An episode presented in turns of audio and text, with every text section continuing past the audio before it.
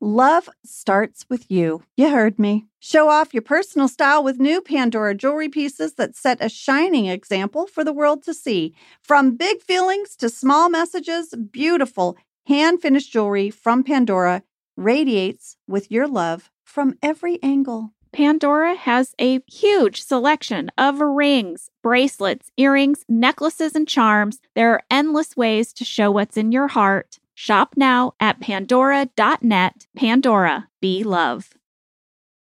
Shopping for your first home or a new home can be really overwhelming.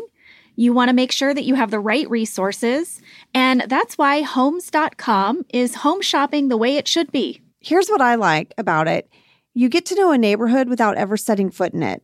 Because Homes.com's comprehensive neighborhood details, you get all the in depth details, guides, videos, unbiased insight from a variety of sources. That is very useful. Mm-hmm. There's also detailed school information. I mean, really detailed stuff like test scores, student to teacher ratios, so that you can have the info you need to find the right school for your kids in the neighborhoods you're looking at. Also, having the right real estate agent can make or break your home search. And Homes.com's agent directory and profiles offer a detailed look at each agent's experience so you can find out your perfect match. And Homes.com features the listing agent on each listing so you can easily connect with them without having to scramble to find contact info. Plus, Homes.com's unique collaboration tools let you connect, share, and search for homes with ease all in one place. Go to Homes.com to learn more.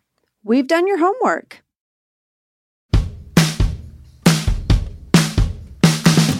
I'm Jenna Fischer. And I'm Angela Kinsey. We were on The Office together. And we're best friends. And now we're doing the Ultimate Office Rewatch podcast just for you. Each week, we will break down an episode of The Office and give exclusive behind the scenes stories that only two people who were there can tell you. We're the Office Ladies. Hello. Hi. Welcome, everyone, to a breakdown of Lotto. Yes. Are you guys ready to get lucky? it's season eight, episode three. It was written by Charlie Grandy, directed by John Krasinski, and was an episode that received a solid B rating from reviewer Myles McNutt. Way to go. Would you like a summary? You know I would. When the warehouse crew win the lottery and quit their jobs, the upstairs employees are left to pick up the slack until a new crew can be hired. Aaron, Jim, Dwight, and Kevin can't seem to figure out how to load boxes of paper into a delivery truck. It takes them all day. And then they don't even finish. all day. And not just all day, but they become like Wile E. Coyote trying to build some kind of device to load them. It's just it's bonkers. In the meantime, a very depressed Darryl issues an ultimatum to Andy. He says, Fire me or make me manager. Yeah. And then the rest of the gang fantasize about what they would do if they had win the lottery, which causes a little friction between Pam and Jim. They have dueling fantasies. Yeah, they don't get along in their fantasy lives. they don't. Which normally you would think that your marriage is even better and stronger in your fantasy life but not so. Or in your fantasy life, is it more clear because you have options? Oh. Oh. That's a very like therapist-y thing to say, Angela. I like that. I love that thought. Journal on that, everybody. Mm-hmm. Well, listen, we don't have any fast facts today because instead we have an amazing interview with Mark Proksch, who plays Nate who is featured in this episode, but who also appears in 19 episodes of The Office spanning three seasons. We can't be more excited for you to hear this interview. He's an absolute delight of a person. Yes, we have wanted to talk to him for a while and this is not the last time we're talking to him because we have more more to ask Mark about as the seasons progress. And I know that we always say that everybody is so nice and amazing, but I think you're going to hear in this interview that Mark is like at the top. Yeah. He's the best. He's 100% real deal. And here you go. Here's our conversation with Mark. Mark, hello. Welcome to Office Ladies. Thank you guys for having me. I really appreciate it. Well, we are so excited to talk to you. We are really enjoying Nate, and Nate has some real fun stuff coming up, and we just know the fans can't wait to hear from you. Well, that's exciting. I've I've been waiting a long time to get my chance to talk on Office Ladies. So here we go. Oh. well, Mark, when your character was introduced, we told a little bit of your origin story, but I just want you to tell it again in your own words from the beginning. This is our favorite question to ask our guests. How did you get your job on The Office? Uh, I quite honestly backed into it. I I was unemployed uh, living in Wisconsin, uh, in Milwaukee, and I had this idea to make my friends laugh, which was go on uh, morning news shows as a character. And a character that would be inept and clumsy. But the main thing was that the anchors um, and the, the news station had no idea I was in character. Now, I had never taken acting classes or anything like that. I just thought it would be funny.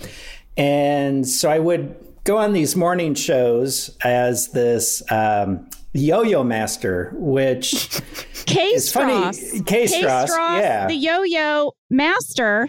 Who was not a master of the yo-yo? no, because I can't yo-yo. Uh, I'm not even a big fan of yo-yoing. Um, and so I would get on and start rambling about my chaotic personal life and. Um, finally they would ask me to do a demonstration and that would go horribly wrong.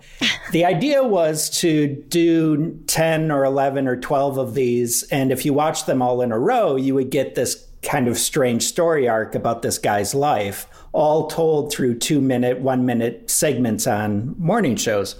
Now i have to stop you because you're saying you never took any acting classes. Did you take like improv or no. sketch comedy? No, no. Or, I never or what did about like that. a writing class? Because there is a real story arc there. Yeah, it's no. You know, all that was just myself wanting to do this. I'm so fascinated by this. I always well, have been. I've made you tell me this story so many times because every time it just blows my mind. Okay, so I'll let you go on. Okay, so I did these appearances and like I said, the idea was to do 10, 11, 12 and to get a story arc. And what I didn't expect was for people to start posting them on YouTube. And this was back in 2010. And so there were s- still videos that could really catch fire right. and become viral. And the K Strauss morning show appearances became viral. Um, and I, at first I was really annoyed because I was like, well, they've ruined my opportunity here to tell like this story arc I want to tell. Because um, I had no idea of, you know, coming to LA, coming to Hollywood.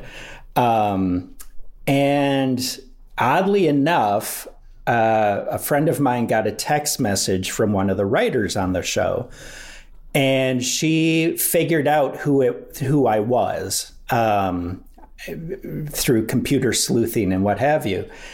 And she asked if I, you know, would I want to talk to Paul Lieberstein, and who was running the show. And I was like, yeah, of course I would. Um, a few minutes later, Paul calls me. Oh my gosh. And all of a sudden, I'm so talking fast. to Toby from the office. And um, a month later, they flew me out. I met with the writers. And a month after that, I was on the show. I mean, wow. That's crazy. The real crazy thing here. Yeah. The writer that reached out was my now wife, Amelie Gillette, who had just started writing on the show a couple weeks before all this blew up. So you got an arc on The Office and a wife out of this the yo-yo the yo-yo idea yeah. that was just meant to entertain your friends. I, I it's inc- it's an incredible story. You know, it's you don't hear too many stories like this anymore. You know, it's it's usually oh, I was working for 12, 15 years. Yeah. Eh, you know, I'd started in commercials and what have you, uh-huh. and I uh-huh. feel kind of guilty because it was kind of overnight almost. But I, I I'm so grateful that it all happened. I got so much out of just making a jackass of myself on morning news. So, so you had seen The Office before you got cast, obviously. Oh yeah. What was it like to walk onto the set?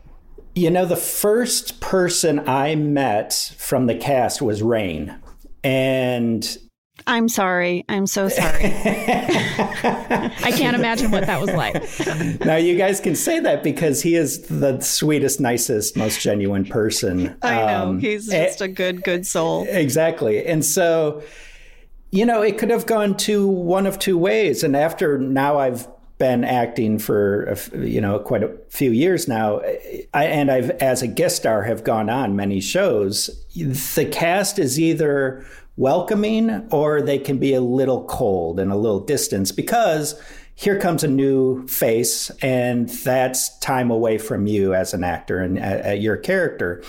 Or you can just you know a high tide lifts all boats type scenario where they're happy that there's fresh people coming in. And you guys were so nice and welcoming to me. I really got spoiled coming into the show because of that because you guys were so nice and welcoming. And what a first show to cut your teeth on as an actor. I mean, everyone was so generous and encouraging uh, from the top down. It, it was, I, I, I, look back on it and it, I was so lucky, so very, very fortunate. Well, you know, this episode we're breaking down is the lotto, but we all felt like we won the lottery ticket, you know, the minute we were cast. Yeah. So I love hearing that because that's how we felt on set. We were just really happy to be there and counted ourselves lucky every day. But Mark, we wanted to ask you if you have any favorite memories or behind the scene moment or anything you would want to share from your time on the show. Ah, gosh, there's so many. You know, anytime I could get one of you guys to break, um, I was a feather in my cap, especially as a you know a, a person just starting out in acting. I, I felt like you know there there was a, a scene I remember with Jenna uh, where I'm she's grilling me, and I think it was in season nine vandalism. Yeah. We're down yes. in the warehouse. Yep. Yeah. It's and, one of my strongest memories of breaking. and we just had so much fun and it's such a fond memory for me that that moment you know, the the first day on the show, or my first time ever in front of a, a set, in front of a crew filming, um, I had to knock down a beehive that yeah. was in front of the office. Yeah. And that was the first time I had ever acted in my life uh, uh, professionally or in front of a crew. And all of a sudden you're you're in front of 35 people, 40 people all looking at you and I just remember thinking to myself, well, either you can do this or you can't, but there's no real going back. So you might as well give it your all. And I had, it's one of those moments where you're both terrified, but having so much fun. And it just felt right. And I had never had a moment like that in my in my life.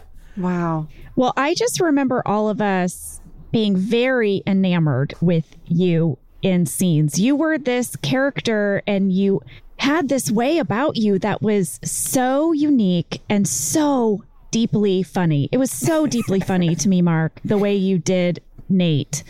It was so earnest. Yes. so earnest. And you had And real. That, and yes, you you would do this thing that Steve did. That was really hard for me. You have a look that comes across your face I can't really explain it, but Steve has it as well. And if I catch your eye when you kind of do this, it's this expression of like, huh? I'm a goner. I am a goner. Yeah. And so there were a few actors on set that I couldn't make eye contact with really directly. And you and Steve are like top two. Well, good Lord, that's high praise. Uh, yeah, I, you know, it, it may just me, be my dumb face, but uh, no, I'll, I'll no. take the compliment. Thank you. No, no. it just, I believed everything you were saying. That's what it is.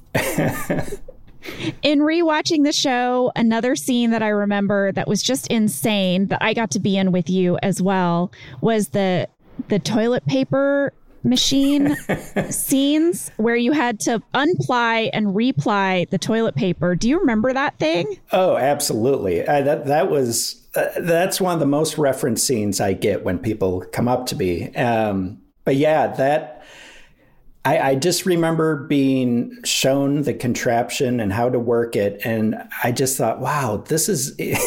this is a lot of work for a quick joke, and that's why I loved The Office. Is a lot of times there would there would be a lot of of groundwork ahead of the joke, especially for these physical jokes like the replying and and unplying of the toilet paper machine. Yeah, that honestly, it's it's the most referenced scene that I get. I believe it we have people like wrote in that asked us how it was built. Like they're just fascinated by all of it. And Phil Shea in the props department. Yeah. You know, it, it's one of those things that I look back on and I, again, I think, gosh, what a show to just come in on that everyone's loving what they're doing. Every department was in love with the show. And you don't realize how rare that is until you start working on other stuff. And, they didn't look at it as just a nine to five. They really loved everyone involved and loved what they were doing, and it, it's it shows on the screen. I think today. When people ask you about your time on The Office, what are some of the most frequently asked questions? Like, what do people want to know? People would often ask, did you guys break all the time? Was it always uh, really fun to be on set? And I, I, I also get a lot of you know are are the characters like that in real life? Are are the mm-hmm. actors like their characters? Which is still fascinating today that we get these types of questions because you know you hear of stories of people writing into I Love Lucy being mad at Ricky and mm-hmm. for treating his wife that way and you're like gosh that was such a quaint naive time but it still happens people are like you know is angela really uptight and it's like, no, not really at all. You know, um, and, you know, is Mindy really like that? No, Mindy's not really like that. Maybe a little. Maybe a little. is is Brian dumb? It's like no, Brian's a very no, smart guy. Incredibly smart. Yeah. That's usually what I get asked. Do you still get recognized as Nate? I do, which is crazy to me because I'm you know, 10 years heavier and doughier um, than I was back then. Um, the really surprising thing is the age. And I'm sure you guys are getting this uh, as well, probably far more than I am.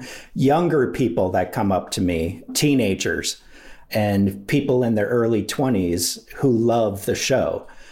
I, we were in um, Italy just uh, last week, and I went into a wine shop there and it was a young guy behind the counter and he knew me as Nate from The Office. Wow. Mm-hmm. And that blew my mind because you know, I've I've done stuff since then, but The Office still is so relevant to this day.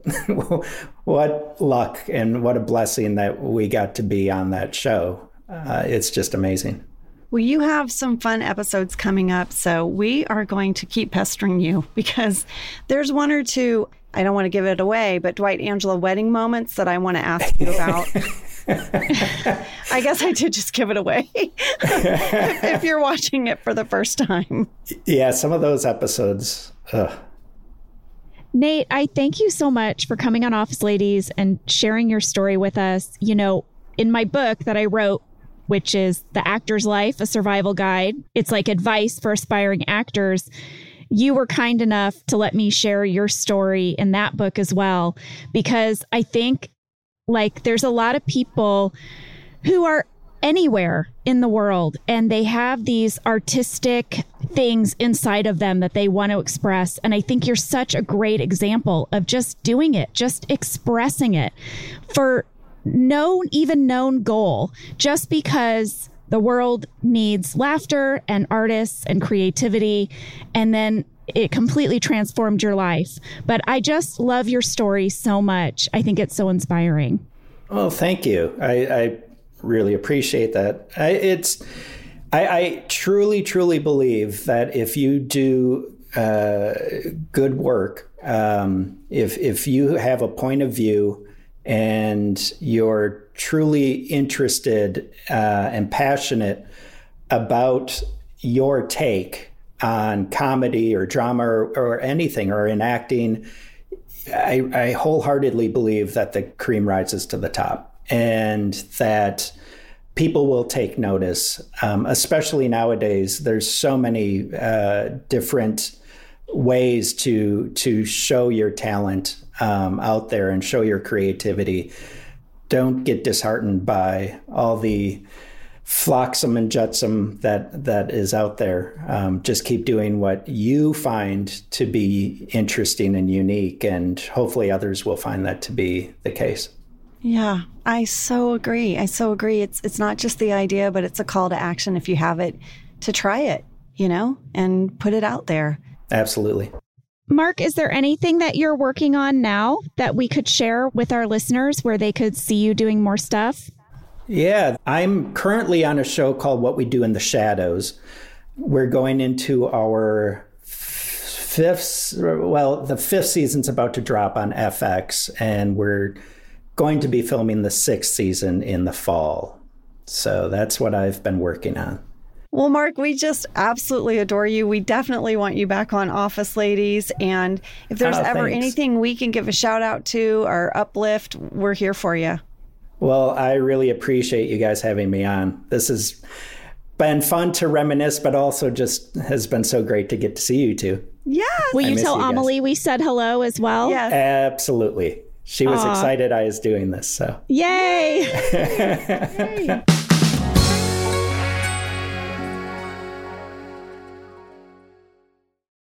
So this winter, we went on a little ski trip with another family and we got an Airbnb, which was so wonderful, right? Because you can make your own breakfast in the morning. We could even go there for lunch to warm up.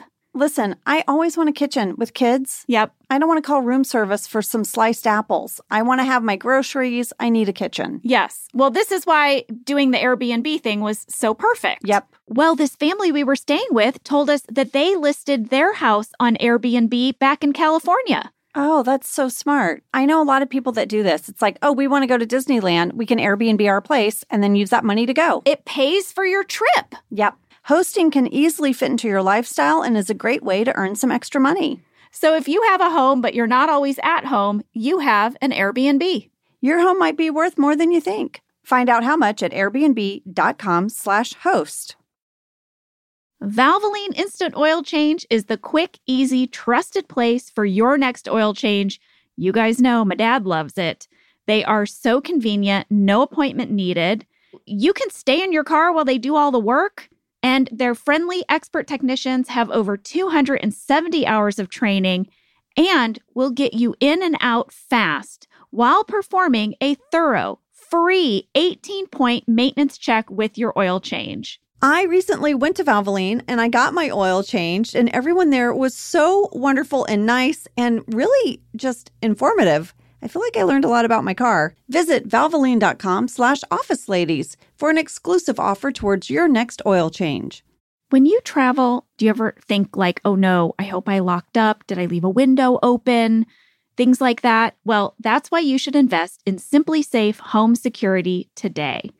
SimpliSafe was named Best Home Security System in 2024 by the U.S. News and World Report, and Newsweek ranked it Best Customer Service in Home Security. Well, you all have heard me talk about SimpliSafe because it really is simple and it does make me feel safe. We went through the website and we picked exactly what we needed for our home. That's what I really like is you can customize what you need to fit your living space, you know?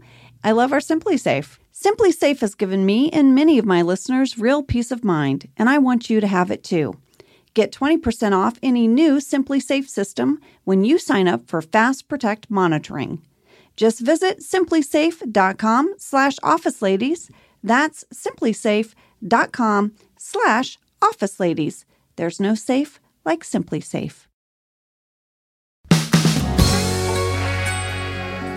We are back. Let's jump right in. It looks like everybody has gone to get coffee, not at Dwight's Caffeine Corner.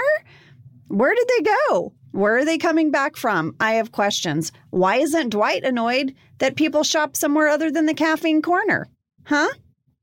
Angela, I love how they're walking up with these drinks as Mhm. if there is some business around the corner where they purchase these items when we know that the only thing around that hedge is a junkyard. Yeah, and a train track. Yes. But you're right. They have come back with these, I guess, blended drinks. And they're going to come upon Oscar, who has noticed that there is a dog inside of a car, and he is outraged. He is ready to just go off. I mean, what classic snowboarder move? Leave your dog in the car with the windows up. Yeah, probably didn't leave his weed in the car. Nope. Well, Oscar ends up smashing the window, but then not letting the dog out and then taping up the window. Oh, he's also smashed the tail light of the car. For good measure. Let's just pump the brakes for one second. Dwight pours his milkshake through the sunroof. This means the sunroof is open. This means, you know, not great that the dog's in the car, but there's an open sunroof.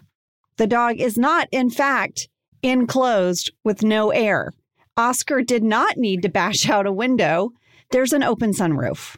We got a fan mail flurry about that, Angela. Well, good. Also, the sunroof is clearly letting in more air than Oscar's cardboard window Hole with holes in it. yeah. You know, Jenna, I had an alternate pitch for the title of this episode. Oh, what is it? So much sass.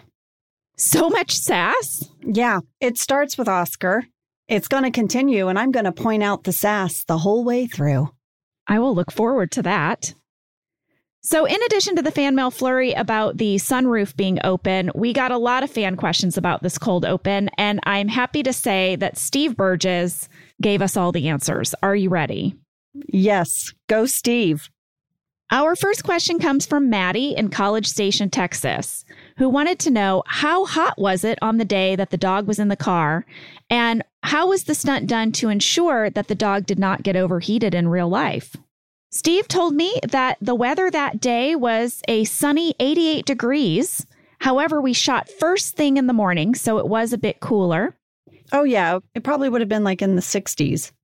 Yes, that's how the days go here in LA. They start out cool jacket weather, then it's shorts and t shirt, and then by evening, you're putting that jacket back on again. Mm-hmm. Steve said that the dog was only in the car for the shots that we see him, that he actually did not spend very much time in the car at all. Same thing goes for Brian, who gets in his own car. Yeah, as Kevin. He wasn't sure if we had pointed this out on a previous podcast, but Kevin's car was Veda's car in real life. Oh, really? Our script supervisor. yes. Steve also said that we used, of course, Bob Dunn's animal trainers for this stunt. The trainers were Rick and Benita, and the dog's real name was Tango. Tango. Mm-hmm. Now, next fan question Cameron C. from California wanted to know how messy did the car get from Dwight pouring his slushy in? And also wanted to know whose car was it? Well, this car was not a crew member's car. This was Thank a rented goodness. car, Yeah. right? I know. Could you imagine? No. This was a rented car from Cinema Vehicles. Steve said the car did get pretty messy. They had to clean it up. They also had a glass guy who was standing by to put new glass windows in, but they were the fakey glass windows. He said we were able to do the glass breaking in only two takes. And if you look really closely, you will see that when Oscar breaks the window, there is no dog in the car. Like he's not in the car anywhere. I think Mhm. they were hoping you'd think maybe he jumped in the front seat or maybe into the back. Scooched but over to the other side. Yeah. yeah, but at one minute, two seconds, it's very clear that there is no dog in there. And then, you know, even though it was tempered glass that didn't have any sharp edges, they cleaned all that out and then put the dog back into the car for the rest of the scene. And that's how we did it. There you go. Ultimately, you know, no one wants to adopt the dog. So they do leave the dog in the car with an open sunroof and the cardboard hole punchy things. And I just want to know whose car was that? And who walked back to that car? Wouldn't you come in the building and complain or file Yes. a police report? I mean, it's not going to be that difficult to figure out who vandalized No, this car. The first thing I would do is be like, well, first of all, I would go into the, you know, the building and say, Hank, whose car is that? There's a dog in it. That's what I Yeah. would do. First Yeah. of all. Um, no, not you our wouldn't office you wouldn't. Mm. smash the window open with a tire iron, Angela? No, no, I'd find who it was and then shame them. That would that would have worked well for your episode so much sass. I know. So much shame could be another episode. So much shame. Back in the bullpen, we're going to find out that the warehouse has won the lottery. I mean, they won $950,000. It's about $100,000 a person, and they all quit.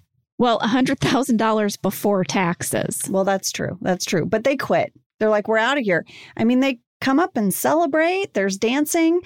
Someone moons everybody. Yeah, we got a fan question from Eli and Avery W. from Lake Country, BC. At the very beginning, when the warehouse people win the lottery, they pick up Meredith. Was that scripted? You know what? It was scripted. Here is what it said in the shooting draft B roll. The warehouse guys burst into the office cheering and hugging. One of them moons Andy. Meredith jumps on Glenn. Oh, Yeah, he didn't pick her up. Meredith just wanted to join in the party. well, Darryl's ex, Justine, is going to call him and congratulate him on his lotto win. Mm-hmm. But Darryl has to explain he wasn't part of the lottery pool anymore because of his promotion. He doesn't participate. So now she would like Glenn's number. He's like, Oh, I have it right here. Click. Mm-hmm. This starts Darryl down a dark road. This is where he explains that they won playing his birthday. Yeah. Could you even imagine? No, that would sting. that would sting a little bit. You know, this cracked me up, Jenna, because there's been time to time that, you know, we'll go and get a lottery ticket, you know, like it hits a big number and the kids are like, this is kind of fun. And we just get one. And we always play our birthdays or our anniversary. It's so common. It's very common. We never win. And I was really curious do most people play birthdays and anniversaries and special numbers? And I started Googling, and oh my goodness, What? lady, just the world of lottery and the numbers. It is fascinating. It is fascinating. You could do a whole podcast called Lottery. Really, it's just so cool. I found out that there are websites that track the lottery numbers that are pulled the most. And you got to hear this. According to an article written by Emily Denuzzo for Reader's Digest magazine in February of this year, this article talked about lotteries that you can play anywhere in the US, you know, because there's also state lotteries. That's a whole other thing. But Wow. according to USA Mega, here are the numbers most commonly drawn in the Mega Million. Ready? Wait, these are the most common winning numbers? That are drawn. Yeah. Not necessarily all together, but these are the numbers that hit the most. Ready? I'm going to get a pen and some paper. I'm going to write these down. Look, I wrote them down for us. And after this podcast today, I'm going to go get us a lottery ticket. this is awesome. Okay. Ready? Yes. 22, 11, 9, 10, 4, and 19. 22 was drawn 26 times and 11 was drawn 24 times. Now this is a survey over over an extended period of time, over a few years, right? Okay. Several other of the most common mega million numbers were drawn 18 times. These numbers are 13, 14, 17, 18, 24, and 25. 13, 17, and 24 are numbers I always play.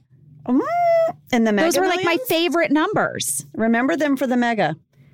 Meanwhile, stay clear of 21, 45, 55, and 51 when choosing your first five numbers. Why? Because they never get picked? They're not as popular. This is so weird because it's obviously totally random. Every number has an equal opportunity to pop up. So it is fascinating to me that there are certain numbers that pop up so much more than others. Yes. And listen, most people that win, 70% of people that win the lottery did were the computer picks for you. Do you know what I mean? Really? Yes, 70% Yeah. of winners didn't even pick their own numbers. So it is incredibly random, but this is what some data is showing, and I'm sharing it.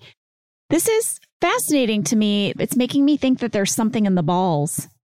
You know, there's like a, like maybe a little, the way the balls were made, you know, the 69 I ball. I don't, I don't know that, that that there's a conspiracy, but I'm not saying anybody planned it. I'm just saying Yeah. maybe it happened. Maybe. Maybe they're slightly, slightly just ever so like a milli, millimeter smaller or something. I don't know, or bigger. I don't know. I don't know.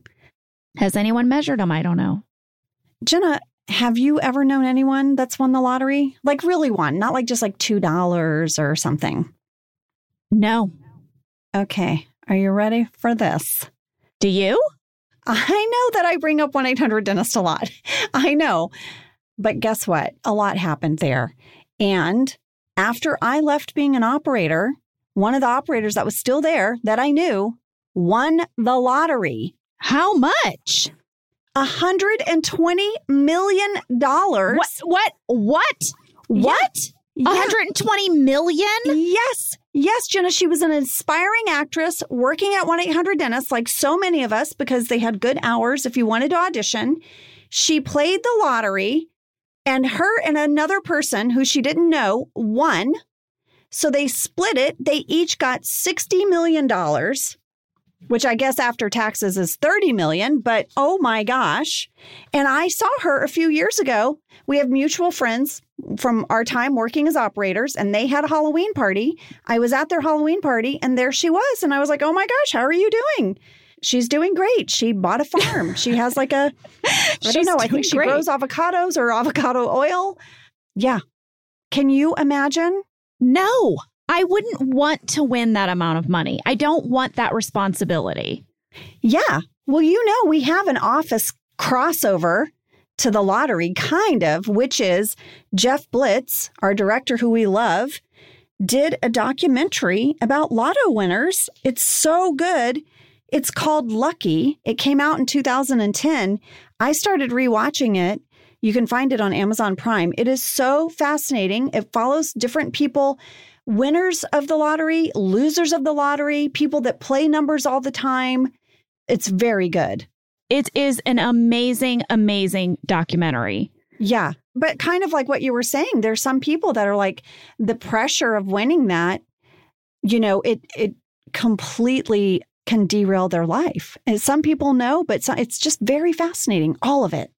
Well, here's the thing. I did a whole deep dive on the lottery as well. I hate to bog everybody down with more lottery facts, but in this next scene, everybody starts discussing kind of what they would do if they Mhm. won the lottery. Everybody's fantasizing about it. Everybody wishes it was them. Yeah, I called this the scene of sass and belly itching. Please explain. Well, at three minutes and 21 seconds, I'm standing behind Dwight and I just am scratching that fake pregger belly because it was so itchy. And I am futzing with it through the whole scene. Well, we had a fan catch from Kaylee Ian in Indianapolis who had a wardrobe catch for this scene. Everyone is in purple. Phyllis, Angela, Kelly, Oscar, Aaron, and Meredith are all wearing purple in this scene. So you can Oh. add purple to your sass belly scratch observation. Okay. Well, the sass starts with Pam. She says to Jim, you know, he's explaining what he would do. He would, you know, live in Maine and bike or kayak to work or work at a bike shop and kayak. Anyway, lots of biking and kayaking. And Pam says, and then on the weekends, would you hacky sack back to reality and spend time with your wife and kids? Mm-hmm. Ding, second sass. Next sass, Jim sass. He says, Whoa, saucy. And then we have some good old Ryan sass because Pam says she wants to live in a townhouse in Soho. And Ryan says, Soho's mostly lofts, but okay. I loved that line. I also noticed how it's Pam's dream to one day live in New York, and it's my dream too. I wrote that down. I wrote that down. I said, Jenna, this is you and Pam are aligned in this moment. Although Pam brings back her dream of having a terrace. She does. She needs Yeah. to have like a balcony off of her townhouse slash loft apartment in New York. Yeah.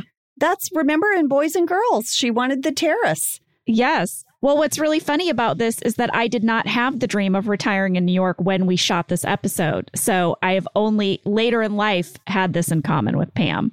Yeah. Well, there's still more sass to come because now Meredith is going to say, Get a divorce, get a divorce. yes. Well, here's the thing I got curious about, and it was a little bit because I remembered that documentary that you mentioned that Jeff Blitz did. Is winning the lottery really a good thing for your life? Hmm. Yeah. And according to an article on moneymarshmallow.com titled Why Do Lottery Winners Go Broke? Winning the lottery does not sound great. It's been reported that 70% of lottery winners lose all of their money, all of their money, their winnings plus all the money they already had within five years of winning. Wow. So many of them go bankrupt. And they believe it's for the following reasons one, lack of money management skills. Mm. Two, treating your lottery winnings as, quote, free money. And so rather than spend it on things like paying off your debt or other bills, you do sort of like lavish, spontaneous spending. Like on vacations, car. car. Yeah, Yeah. exactly. Also, and the warehouse workers should listen to this one. The most common reason people go broke in five years after winning the lottery is because they quit their job without a new plan. Also, making bad investments and not properly accounting for taxes. Taxes, that's a big one. Yeah. All right, that's it. That's what I learned about the lottery. And also, can I give a shout out to my son who helped me deep dive the lottery and he typed it all into my document for me because of my broken shoulder and because I can't type. He was so supportive. It was so sweet. He sat at my How computer. adorable. How I know. adorable is that? Andy is really getting frustrated because no one is working. They can't focus because of this warehouse crew winning the lottery. And Darryl is totally checked out. He hasn't hired any new warehouse workers. And Phyllis, get ready for some Phyllis sass and a little bit of St. Louis. It's about to hit you. Go to five minutes, 13 seconds to five minutes, 16 seconds because Phyllis is going to say ardor. Angela, we had a fan catch from Miranda B in Florida who said the same thing. Yes, says- Miranda. Andy, this is a seriously big ardor. Yes, it's so strong. Well, Phyllis says, Darryl, I sent you an email about it, and he says, I haven't read it, Four Hour Work Week. hmm Do you know what that is? That is a reference to a real book by Tim Ferriss called The Four Hour Work Week. Where you only work four hours for a whole entire week? Yes. How? All right, I'll tell you. I read it. I read this book, Angela, when we were daydreaming about reinventing our lives and creating new careers for ourselves where we worked the hours we wanted when we wanted. Yeah. So, here is a one sentence summary of the book. This is from an online review. Quote The four hour work week is the step by step blueprint to free yourself from the shackles of a corporate job, create a business to fund the lifestyle of your dreams, and live like a millionaire without actually having to be one. hmm. Okay. So, in the book, he encourages you to first think about the life you want, not the job you want. What life do you want? Do you want to be a person who can travel all the time? Do you want to be a person who lives in, you know, a little town in Italy? And then once you figure out what you want your life to look like, then he says, here's how you fund your life by doing as little work as possible so that life is first and then job is second. Interesting. And that's sort of his come from. Okay.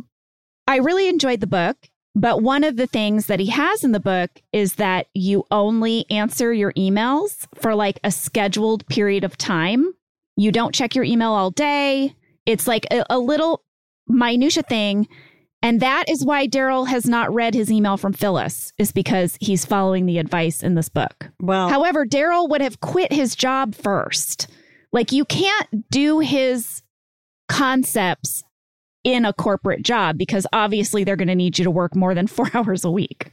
I recommend the book. I really liked it. You know, he also has a podcast and um, he did an interview with Jerry Seinfeld. That is one of my favorite Jerry Seinfeld interviews I've ever listened to. So, really? yeah, if you're looking to kind of reinvent your life or even just muse on the idea of reinventing your life, it's a good place to start. Okay. Number one New York Times bestseller. I'm going to check it out. I'm not done with my Sass tracker. Oh, I'm so sorry. I didn't mean to get us off on that yeah, tangent. please, please don't interrupt my important Sass tracker. You know, Andy says we're going to need a crew in the warehouse because Phyllis has got to fill her ardor. And um, Aaron volunteers. No one else is volunteering, but Andy volunteers. Kevin, and we're going to have some Kevin sass. Kevin says, Good old Kevin, he'll do anything. Guess what? I will not do a good job. so that's who's headed down to the warehouse, along with Dwight and Jim. Mm-hmm. And then we've got some um, classic Angela sass, and maybe, maybe top 10 biggest smiles Angela's had in the whole series. You mean when she goes up to Pam at reception with the old clipboard? Uh huh. Mm-hmm. She's pranking Pam, you know, her big pregs, little pregs prank. Pam's like, oh, come on, this is a lottery pool. This isn't about guessing my baby's weight. And Angela just walks away and goes, again, I'm sorry, it's my mistake. So much Angela sass. Yes, Angela had written down on the lottery pool that she thought Pam was going to have a 14 pound baby. Yeah. Mm-hmm. Mm-hmm. You know what? In real life, my son, who was inside my belly for this scene, when he was born, he was almost 10 pounds. He was two ounces shy of 10 pounds. Mm-hmm. He did not fit into newborn clothing. I know. The nurses brought him in and they were like, Is this, is this a three month old or a newborn? I was like, I don't know why he's so large. One of my He's favorite cute. pictures is a picture of your son as a baby next to my daughter as a toddler, and he's her he's her size. I know. It's so cute. We put that in our book. I know. I love it. Well, next up, Andy's going to go into Darryl's office, and um, Darryl is very despondent. He has um, a monologue about tacos, how his basement still smells like tacos, and you can't get taco smell out of the air in a basement. It's a very heavy smell. Um, I probably should not have wanted a taco during this speech. It makes them not sound very, um, I don't know, Appetizing. like something appetizing. But Yeah. after this speech, I just wanted a taco.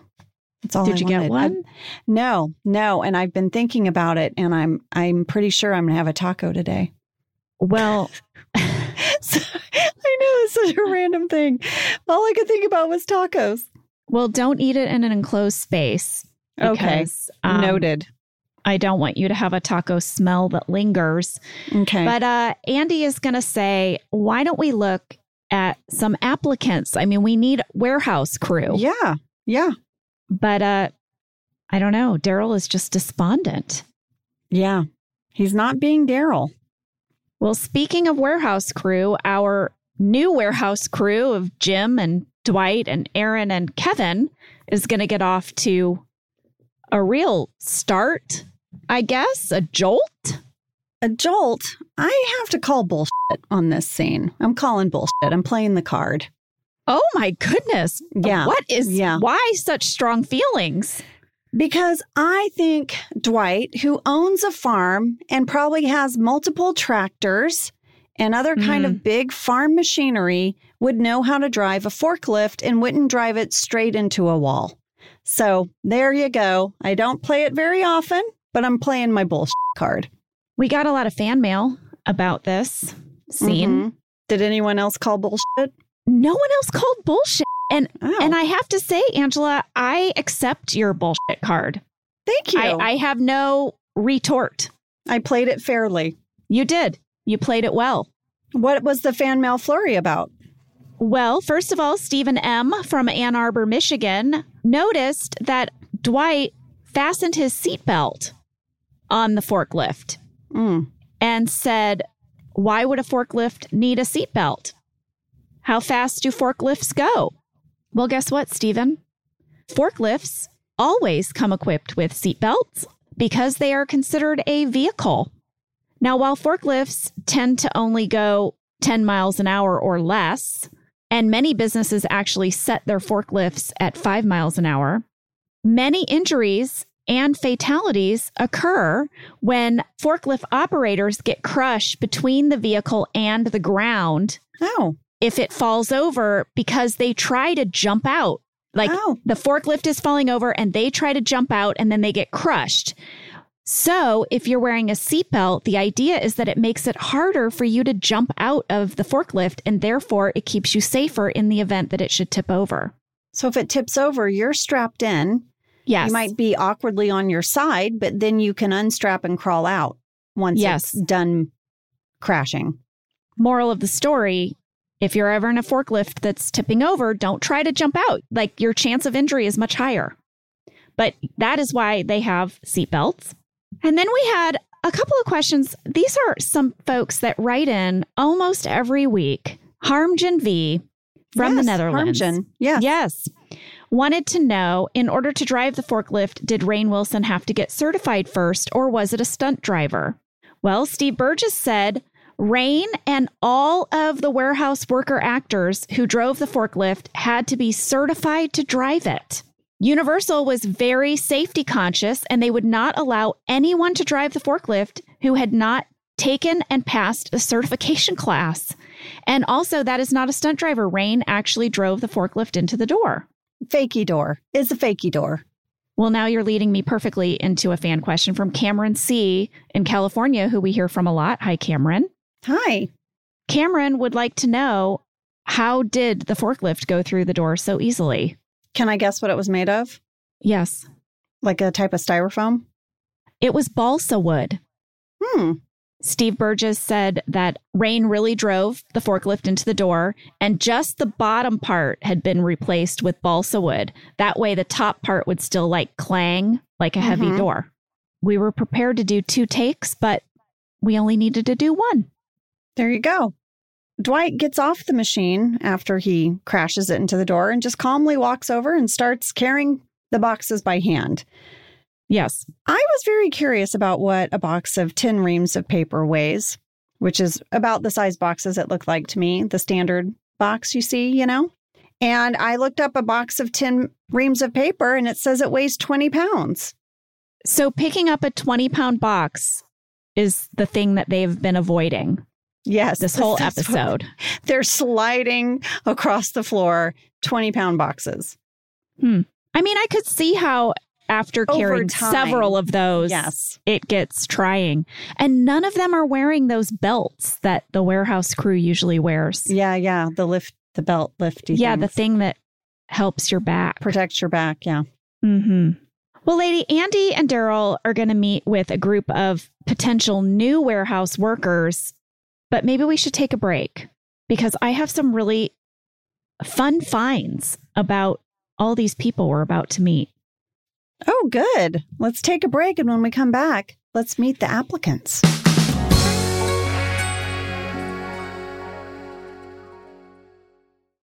Listen to this, because this sounds amazing to me. Ready? Okay. In a world that stops for no one, with life dominated by screens, there's still a place filled with endless reasons to put the phone down and pick up life. Doesn't that sound lovely? Where are we talking about? South Dakota. That's where Lee was born. Really? South Dakota. How did I not know that? I don't know. I didn't know he was born in South Dakota. Mhm. He has family there.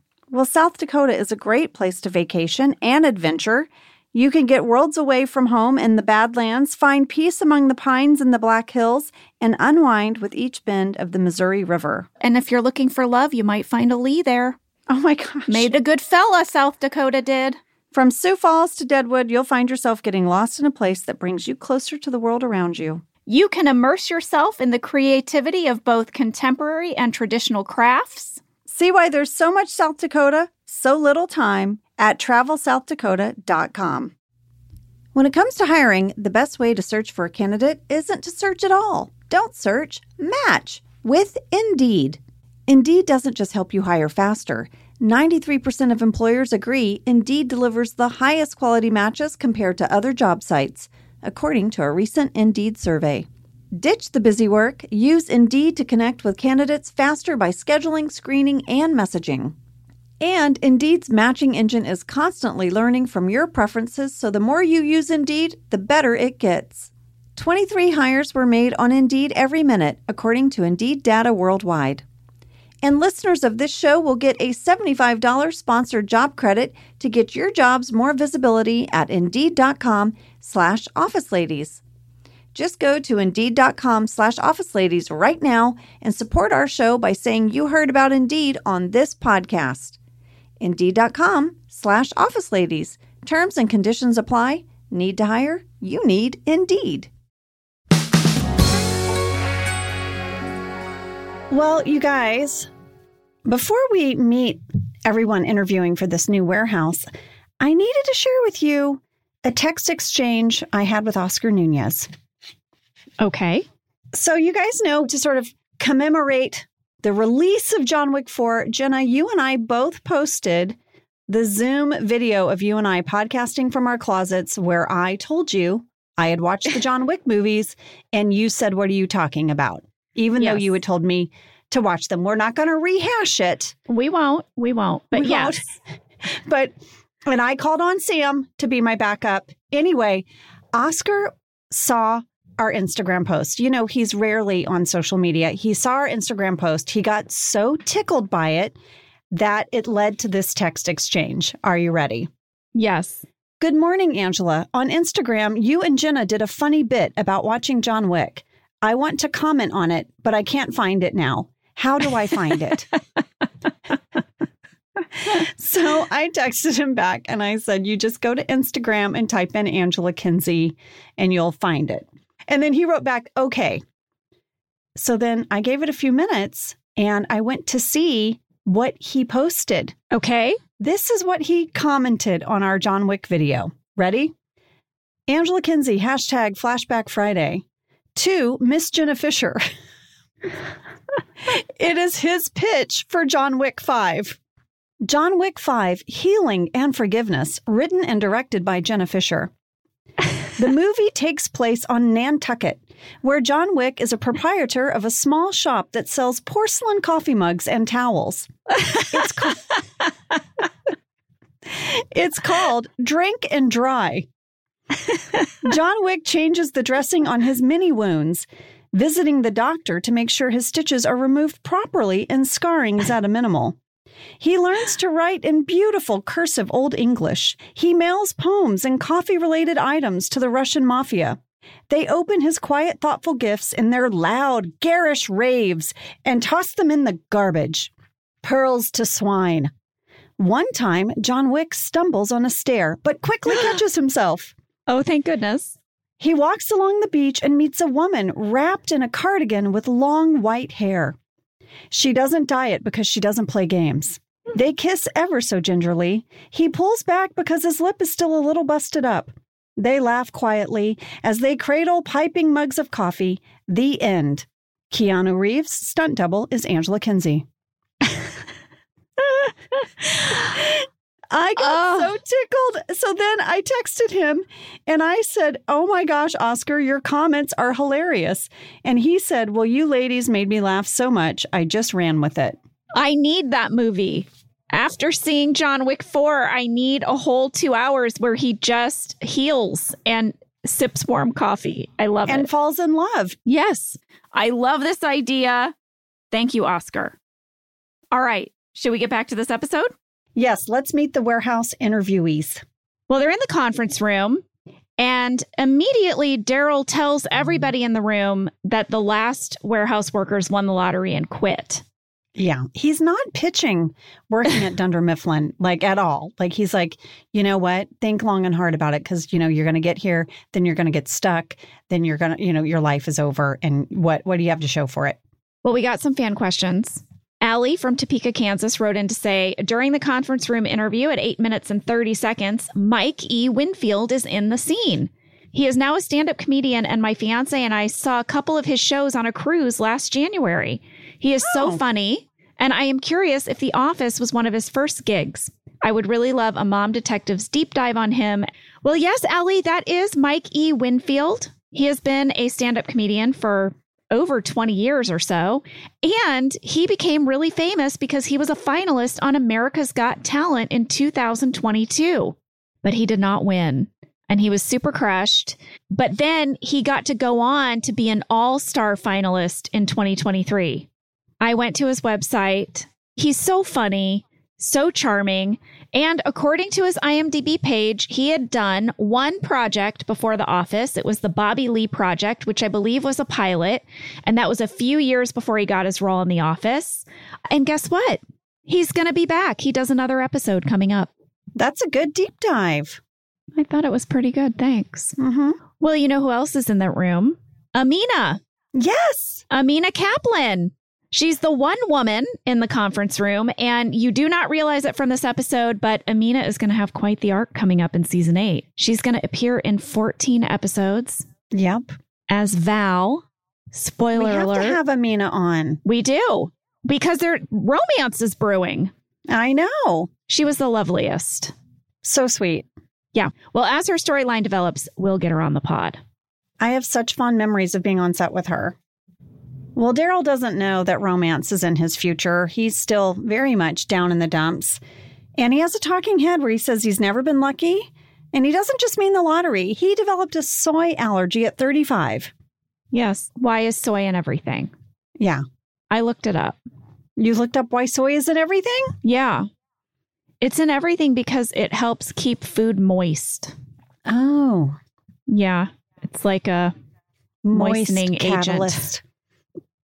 We had a fan question from Teresa M in London, Ontario, Canada, who said, I am curious, is there a story behind this soy allergy at the age of 35? As someone who developed a soy allergy at 25, it has always made me laugh. I was curious too. I was really curious. I was like, did one of the writers develop a soy allergy? Did you find this out, Jenna? Well, I reached out to Charlie Grandy, who wrote this episode, and he said it's not based on his personal experience. In fact, he's pretty sure that it was Paul who pitched that joke. Does Oh, Paul yeah? have a soy allergy? I didn't get a chance to reach out to him. well, I have some more sass for you. Oh, yeah. Yeah, we're at reception. Pam is behind the desk, and Ryan says, Nice, right back where I like you. Mhm. Ryan, so much sass. He might win the sassiest of the episode. Well, Pam's going to give him some sass back. She's not She going to sure take does. that. Mm-hmm. No. Ryan notices that Pam is trying to maybe buy a lottery ticket online. And he's like, oh, yeah, everyone wants to be rich without working for it. And that's when Pam sasses and reminds him that he got to work at 1030 this morning. Mm-hmm. And he drops it. He like is like, retreat, retreat. I personally loved getting to sit behind the reception desk again. Aw. It was so fun. Oh, I didn't even think about that. Be back at my old haunt Did you feel like you were back home a little bit? a little bit. Yeah. Yeah.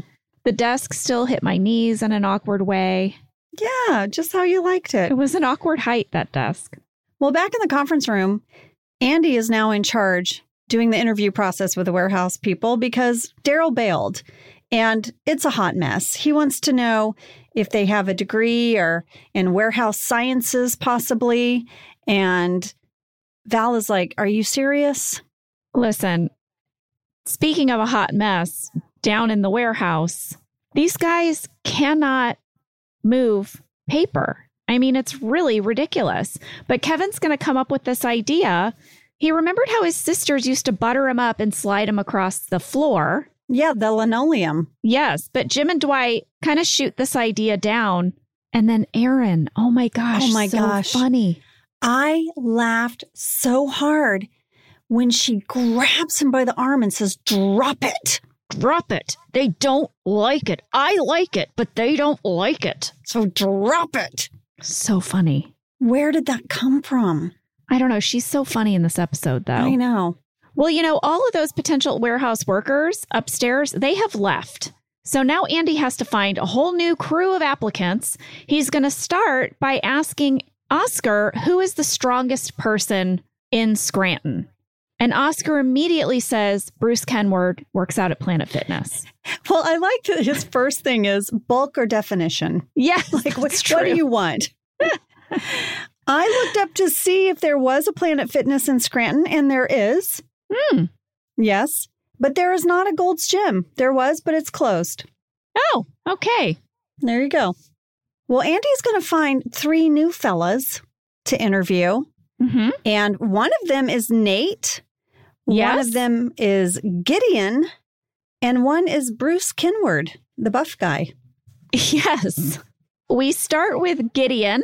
Gideon was played by Barak Hardley. He's a comedic actor. He's been in a ton of stuff, studied at UCB. He has a website called barakhardley.com. I spent so much time on this website, Angela. Really? In addition to being a performer, he is also an artist and he makes and sells these handmade vintage light boxes. So, like a little wooden box Yeah. and then it has a little button and a light turns on and it'll say like on air or ah! it'll say like meeting in progress. You can get them custom made. They'll say anything you want. we you need want. one. We need one that says Office Ladies. I know. I want to order one. His Oh work my is gosh. beautiful. He also has like amazing sculpted art. He's so talented.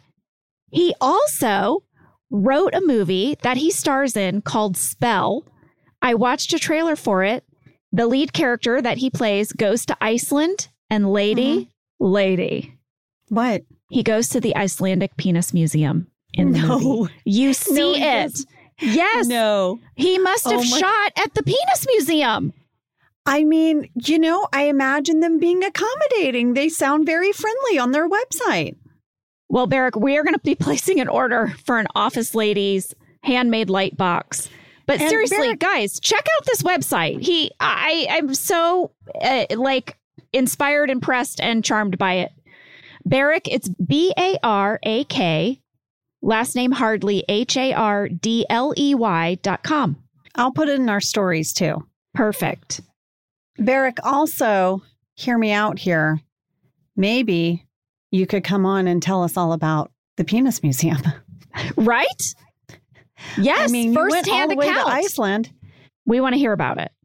All right. So the other person in the room who isn't Nate is Bruce Kenward. He Mhm. is the uh, guy in the tank top. Yeah. We got a fan question from Dottie D in San Francisco, California, Mhm. who wants to know what does the guy's shirt say in the group interview? It's been driving me crazy for years. Yes, he's wearing a shirt and it's like pixelated. Yeah. He made it, you guys. He made it himself. Yeah, Steve Burgess said it was scripted. Mm-hmm.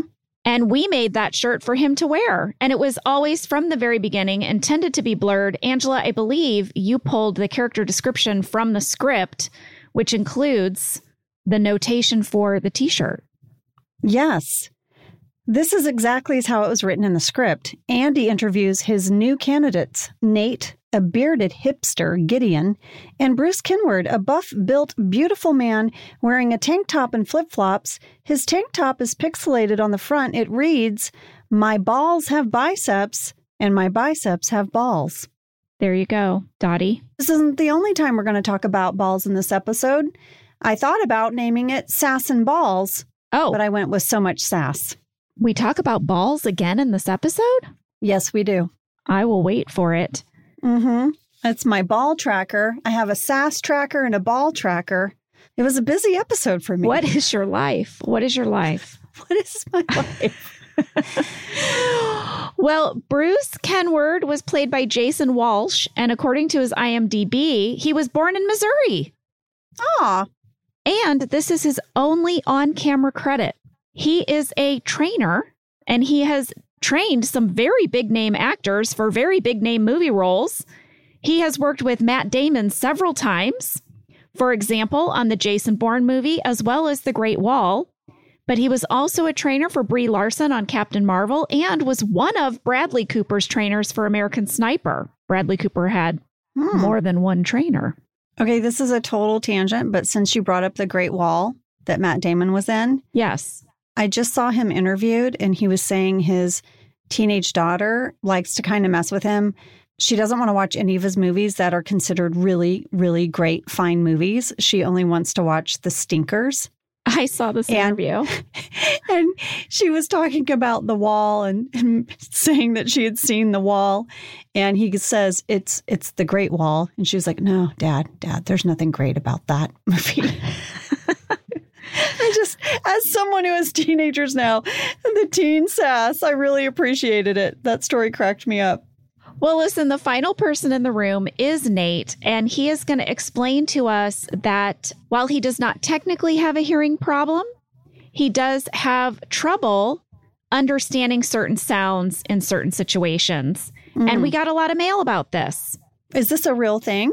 Yes, it is. Well, as you know, my sister is hearing impaired. She wears mm-hmm. hearing aids in both ears. And one of the issues that she has is in deciphering and understanding individual words in large group situations or like at restaurants. So okay. if she's sitting at a big table in a restaurant and there's a lot of background noise, it's really hard for her to focus on the speaker. Now, if she's right. in your house and she's sitting at a table for dinner, it's a lot easier because the problem with hearing aids is that they amplify all sound at once. They don't just amplify a speaker, they amplify everything. And so it just becomes a big bunch of noise. Right. Now, that is not what we think Nate has a problem with, but we did get some mail from Dr. Jack Hitchens in Dalton, Georgia, who says, I'm an audiologist, and every time I see this episode, I try to diagnose Nate's hearing problem. He said, I believe Nate might have an auditory processing disorder. It is a condition where someone can detect sounds normally on a basic hearing test, but have difficulty combining and making sense out of certain sounds at the level of the brain. He said Nate might also have hearing loss without knowing it. And that would sort of kind of lump into what I was saying about my sister. Mm-hmm. But we got another letter from Carol P. in Denver, Colorado, who said, I believe what Nate is describing is a disorder called auditory processing disorder, which I have. It's not commonly known, which made me so surprised to see it represented in a TV show. And I actually have a friend whose daughter has this same disorder. Yeah. So listen, people out there, if you are ever in these situations where you're having this problem that Nate is describing, go get checked out. And it's not just your hearing, because you can take a hearing test and pass the hearing test. But you might still have this auditory processing disorder, which makes it hard for your brain to process what it is hearing. And there's exercises you can do to improve this and make life a lot easier for yourself. Throwing it out there. I find this all very interesting and something I wouldn't have thought about until you started sharing it. Well, I really appreciate all the mail we got from people. And I, I always like it when people see themselves represented. Yeah. This is a real disorder. And so I thought it would be cool to bring it up. Yeah. I'm so glad you did. Back in the warehouse, they've finally decided to go with Kevin's plan, I guess. They're going to grease the floor and slide boxes to the truck. There was a deleted scene where Jim says, I can't believe in all the years the warehouse was here, they didn't just simply back the truck up into the warehouse and then you could just easily load it. So he's like, let's do this. And he has Dwight back it up. But what you realize really quickly is the truck is too big, the driveway's too narrow to turn in. Yeah. You can't make the turn. Dwight clips the side of the warehouse building and gets the truck stuck. And then that's what leads Jim and Dwight to be like, okay, let's try the slide method. And that's why in the shots, you can see now the truck is closer. It's kind of wedged into I did notice that. Yeah. Well, Steve Burgess had mentioned in his breakdown that deleted scene you just mentioned. Rainn really did drive the truck into the wall. Uh, Rainn did all his own stunts for this episode. It's a big truck. He was very Keanu in this episode. yes, he was. Well, Angela, in this scene, at around 16 minutes, a bunch of boxes look like they careen into the camera operator. Yeah, I clocked it at 16 minutes 43 seconds. Looks like it takes out the camera guy. Well, Allie G from Topeka, Kansas would like to know if this was scripted or just an actual accident. Well, Allie, I was very curious as well. I went to the shooting draft. Here's what it said B roll Jim and Dwight place a box of paper on a garbage can lid and slide it on a finished track, which stops well short of the mark. They slingshot a box with a rope and it goes flying out the door. They slingshot another box toward a truck tire, which ricochets off and knocks over a cameraman. Hey! Amazing! It was scripted. Well, Steve Burgess said that he seems to remember that no matter what we did, they could not get the boxes to really slide very well. He said it was really, really hard. They did use like a kind of silicon grease on the ground, but it, it, like there was the friction was too much. The boxes would not slide. They had to cheat this so much. You know, if you really watch carefully, whenever they try to slide them, they don't go very far. I know. I know. It, clearly, in the script, they imagined that these boxes could just go like flying all the way out the yeah. door. No, they were never going to travel that far. Jim and Dwight are going to have a joint talking head where they say they have to move these boxes. So sadly, this has become the best idea. I mean, I clearly they can't believe they're following Kevin's idea. But while they're talking about this, Kevin slips on grease behind them and falls down really hard. Yeah, Steve Burgess said that the stunt coordinators put a big old mattress back there and that Brian really did do that fall himself. Good it job. It looked Brian. so painful, but so he fell painful. on a soft, cushy mattress. Well, now we're going to find out some new information about Darryl, which is he has decided he would like to be fired. Yeah. Andy's trying to introduce him to the new warehouse crew down there in uh, Hank's Corner. What's it called? Caffeine Corner, run Caffeine by Hank. Corner. Yes. Owned by Dwight. Right. Darryl's like, I don't want to meet these people. In fact, I just want to be fired. And Andy kind of pushes back and I guess like re inspires Darryl to love his job again. Yeah, well, Darryl gives him an ultimatum. He says, Fire me or make me the manager. I earned it. And Andy pushes back and says, No, this is my job. I earned it. You had a chance for it. And there were a few things they noted. I looked in your file. You hired your friend to replace you who wasn't qualified. They clocked that. He goes on to list a few things. And then he says, And what happened to, you know, business school at night? And he says, Well, D'Angelo died. And he goes, He didn't die, his brain died. and he said, But I'm manager now. I would approve you to go to night school, but you haven't asked. So, you know, what do you want here? Do you want a job? Do you want to improve at this company? What do you want? And Andy actually inspires someone, finally. Well, listen, can I get out my bullshit card for a second? Can uh-huh. I play my bullshit card? Yeah. I call bullshit on this. Andy, I could give you the same speech you're giving Darryl. You sure. are no more qualified for this job than Darryl is. You are a hot mess. I mean, you are just the epitome of failing upwards, frankly. And so I guess they're just two people who felt entitled to this job, and one of them got it. And the truth is that neither of them were maybe the best fit for the job. But I call bullshit on Andy claiming that he was like the superior candidate. I call bullshit. I accept your bullshit card. I think it is well played. Thank you. Next up, we have a ball tracker. Please, what is it? Darryl has a talking head where he says, You know what? My future won't be determined by seven little white balls. It will be determined by two big black balls because I control my destiny. You're right. Ball tracker. Mm-hmm. Ball tracker. Darryl and Andy are going to walk to the warehouse and they're going to see this greased pathway. Erin is going to get loaded on some sort of a what is it? A slippery disc holding a box of paper and she has a helmet on and they're going to slingshot Erin. Yeah. Why Erin? Why does Erin need to be on it? Well, you know, when they were doing it just paper, it was flying everywhere. So maybe they felt like they needed a driver, someone to steer the paper steer down the, the path. Mm-hmm. Well, I texted Ellie about this. I wanted to know what was it like to slide on the grease? Was it crazy? Did you fall over? How was it? And she texted back, Jenna, is there something wrong with me? I have no memory of doing that scene. What? She's like, I don't, what? I don't remember a thing about it. She's like, I don't even know basically what you're talking about. Oh my gosh, she's completely blocked it out. Well, I asked Steve Burgess, and he said there's a good reason for that. It's because it wasn't her, it's a stunt person wearing that helmet. Oh, any wonder she doesn't. Yeah, it's a really good double for her. So she never had to do it. Please tell me you texted her back so she doesn't I did. think she's losing it. I did. I texted her back and I told her that, and she said, "Oh, thank goodness." I was really concerned. I was worried. Yeah, you'd think you'd remember something like that. Yeah.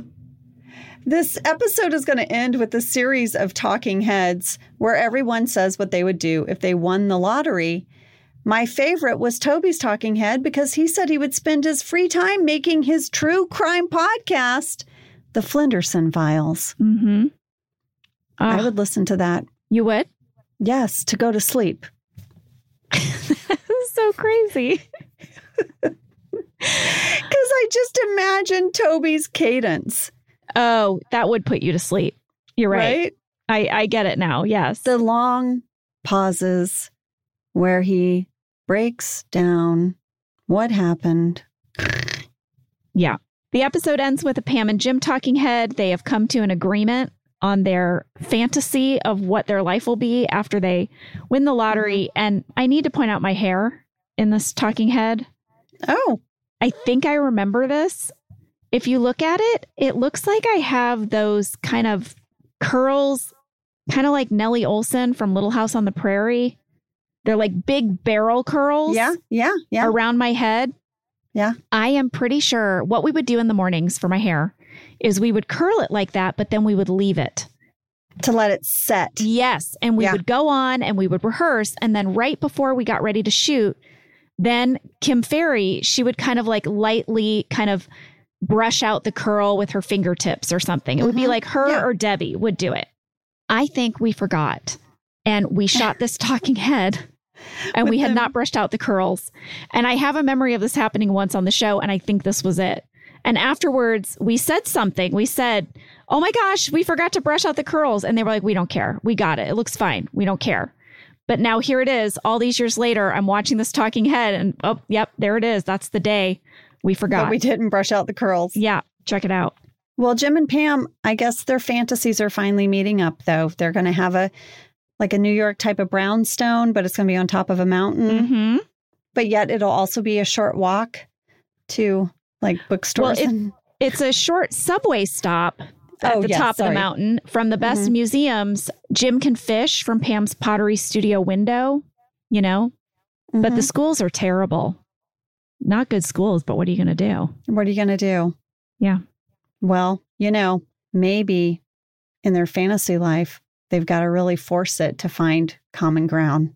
Here you are again. Here you are again, therapist Angela. Well, guys, that was Lotto. A big thank you to Steve Burgess for all of his awesome behind the scenes info, and also to Charlie Grandy and Ellie Kemper. And to Mark for helping us kick off this episode and talking to us about playing Nate. How much fun! We had such a great time today. We hope you enjoyed listening, and we will see you next week. See you then.